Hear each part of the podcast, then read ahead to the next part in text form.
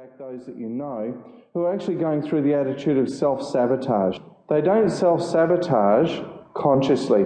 It's really done subconsciously. And we, we've seen people win the lotto and within years they've gone back to being, uh, back into a state of poverty again.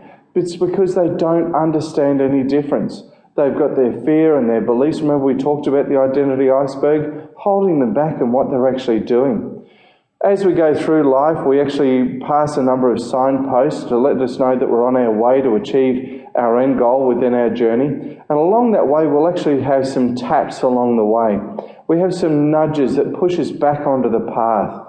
And we need to be able to actually understand that and understand that those uh, taps that we receive are just like we did when we were learning how to walk, that we learned how to walk by constantly falling down, that we learned how to ride our bicycles when we actually fell off our bikes.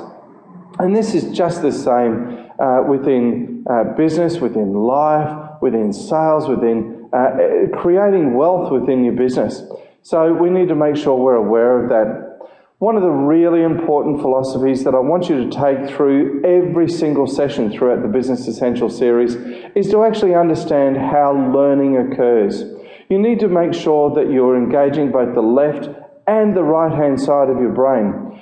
The left-hand side of your brain really does deal with the more logical, reasoning, constructed portions of your brain.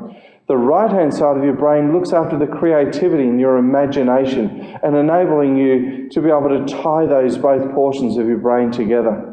So while you're going through this, I really want you to make sure that you're not just sitting there writing in the same colour ballpoint pen, that you use different types of writing instruments with different colours and with different textures and the way that they feel in your hand. Now, I know this is like almost asking you to go back to being uh, in primary school or into playgroup again. But the reality is, if you write different things, as different things come up, one moment you're using a pen, next minute you're using a, uh, a felt nib pen, then a texter, then a crayon, and mixing up all of those different colours, you'll then work very, very hard at ensuring that everything then becomes memorable.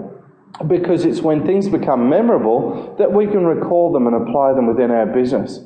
Uh, even though you're sitting there on the other side of the screen, don't feel afraid to call out the answers and to verbalise those things.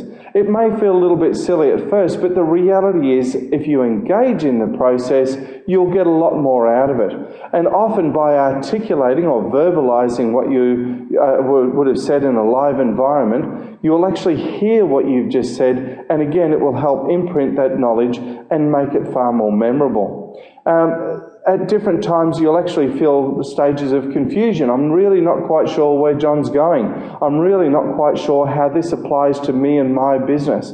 But ultimately, drive through that confusion and process, because ultimately, the only failure that you will ever have is your failure to participate in this program and to actively participate with the knowledge and tools that we will help you to achieve within your business. Once you've done that, I need to make sure that you uh, accept uh, what you're actually doing and how you do it. It's all about taking personal responsibility, being a victor rather than a victim. Uh, and part of that is making sure that, and I'll refer to it at different times, being above and below the line. And this, when I learned it, was a very, very powerful thing. And a part that I actually apply to all my businesses, my business relationships, my personal relationships and my family. So I make sure that if I'm above the line, that I'm taking ownership on everything, even on things that I can't control, that I hold myself and others accountable at all times, and that I take full and complete responsibility in those things. If I act below the line, then realistically, I'm taking, I'm just laying blame. I'm making excuses, and I'm probably living in denial. And that's why it's a victim. Unfortunately, society promulgates the idea of the victim mentality. How often do we watch uh, a current affair type programs?